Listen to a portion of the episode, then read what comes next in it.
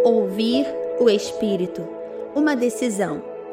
Há caminhos que ao ser humano parecem ser as melhores opções da vida, mas ao final conduzem à morte. Provérbios 14, 12. Todos os nossos caminhos e escolhas colocarão nosso destino na balança. No Éden, Eva teve que decidir também entre o conselho da serpente e o conselho de Deus. E essa decisão impactaria todo o universo. Nosso destino sempre será definido pelas nossas escolhas. E hoje sofremos a mesma dificuldade de escolher qual conselho seguiremos. E isso afetará nossa colheita.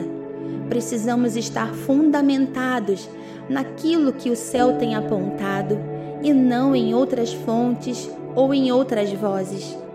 As outras vozes que vêm trarão apenas um destino: a morte. Se quisermos andar em vida, precisamos obedecer ao comando do Espírito. A lei que opera a vida só se aplica se andarmos segundo o que o Pai já determinou. O caminho é um só: obediência.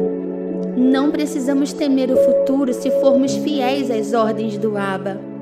Use a lei do reconhecimento e discirna pela palavra a voz sutil da serpente.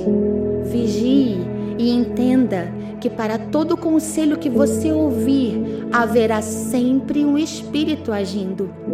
Escolha ser feliz e entenda que os conselhos que vêm do céu te conectarão às verdades de Deus e servirão de confirmação para afirmar os teus passos, destravar os seus sonhos e alargar teus projetos.